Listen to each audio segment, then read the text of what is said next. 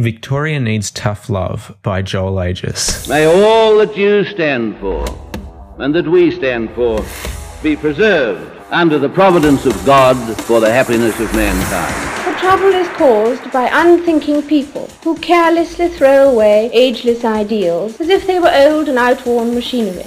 But it is the values of individual liberty, equality before the law, and the supremacy of people over the state to which we can always, with confidence, return as a powerful and uniting force. Australia is not a secular country, it is a free country. With the recent turn of events in Victoria that has seen the lockdown state stay true to their moniker, even in the absence of Daniel Andrews, it is easy to understand how terrible this must be for everyday Victorians, especially those who did not vote for this clearly incompetent state government. But despite the harsh realities that are being faced, it is necessary that, no matter how many times the Victorian government requests it, the federal government refuse them any more money. This is a clear cut case of you broke it, you bought it. The Victorian government are like a child who leaves home, going out into the world as an independent person. They then proceed to spend all their money, wasting a fair chunk of it, and come running back to mummy and daddy, begging for financial assistance. The parents take pity on their child and provide them with some more money. Again, their offspring goes out, wastes their money, and returns to ask for more. The cycle continues until the parents decide enough is enough, that if they keep giving their child money every time they waste it all, they will never learn. It is up to the parents to show some tough love and to refuse them financial aid. Otherwise, they are just rewarding their destructive tendencies. Now, substitute into that analogy the Victorian government as the child and the federal government as the parents. Currently, the state government is requesting more financial aid for their people, even though it is them who have continued to put their people in difficult situations, a resultant of a likely deliberate failure to learn from previous errors. The Victorian government has some nerve demanding more money after everything they've done. The feds have, time and time again, come to Victoria's rescue. This has clearly given the state government the idea that the feds will bail them out every time they lock down, no matter how many times they do so, nor how long each lockdown persists. This is why, this time, the federal government must hold firm on their decision to withhold support for Victoria. Some may see this as cold, as heartless, but I assure you, ice does not run through my veins.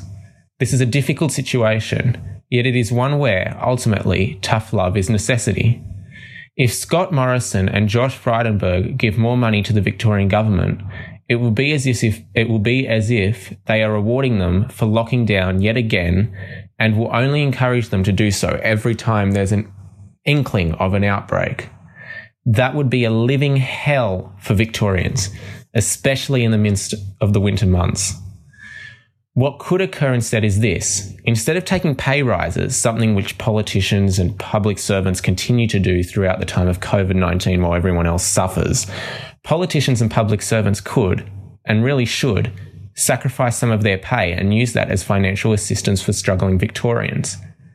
Now, I'm sure they would object to this idea, given they really love their money. In fact, I can practically guarantee you that if the lockdowns they imposed affected their income, they would not be implementing them. They would find another way that did not affect their financial gains. They know that what they are doing is destructive, with the likely outcome of businesses that survived last year's extensive lockdowns going bust, unable to cope with the current iteration that has already been extended another week and could easily do so again and again. But the Victorian government could not seem to care less. They are prideful, refusing to learn from other states, refusing to change their systems, refusing to learn from their disastrous failures. And when something goes terribly wrong and puts them back in hot water, they throw the blame at anyone they can.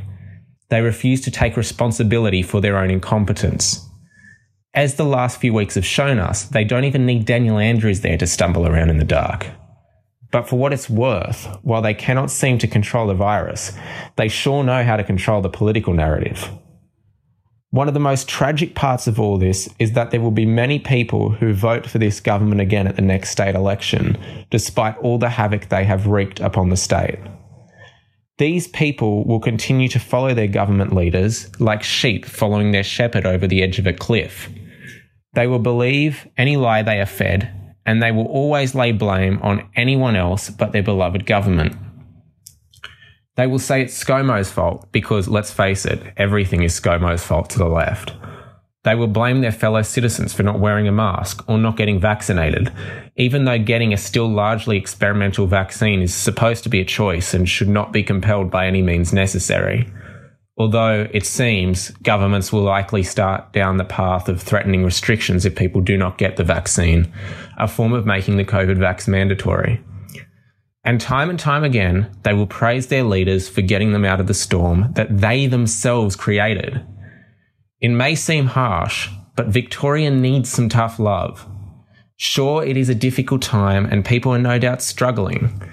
If you were to ask me if compensation was to be distributed, it should only be provided to those who did not vote for this government and or will not elect this government back to power next year. If you are planning on voting for the state Labor government at the next election, you really don't deserve financial assistance. And if you're complaining about losing money now and you're still planning on voting them back in, you only have yourself to blame. The Victorian government can no longer rely upon the feds for financial help. They need to fix their own mess. If they do not learn now, they never will. Today, we need a special kind of courage. Not the kind needed in battle, but a kind which makes us stand up everything that we know is right, everything that is true and honest. We need the kind of courage that can withstand the subtle corruption of the cynic, so that we can show the world that we are not afraid of the future.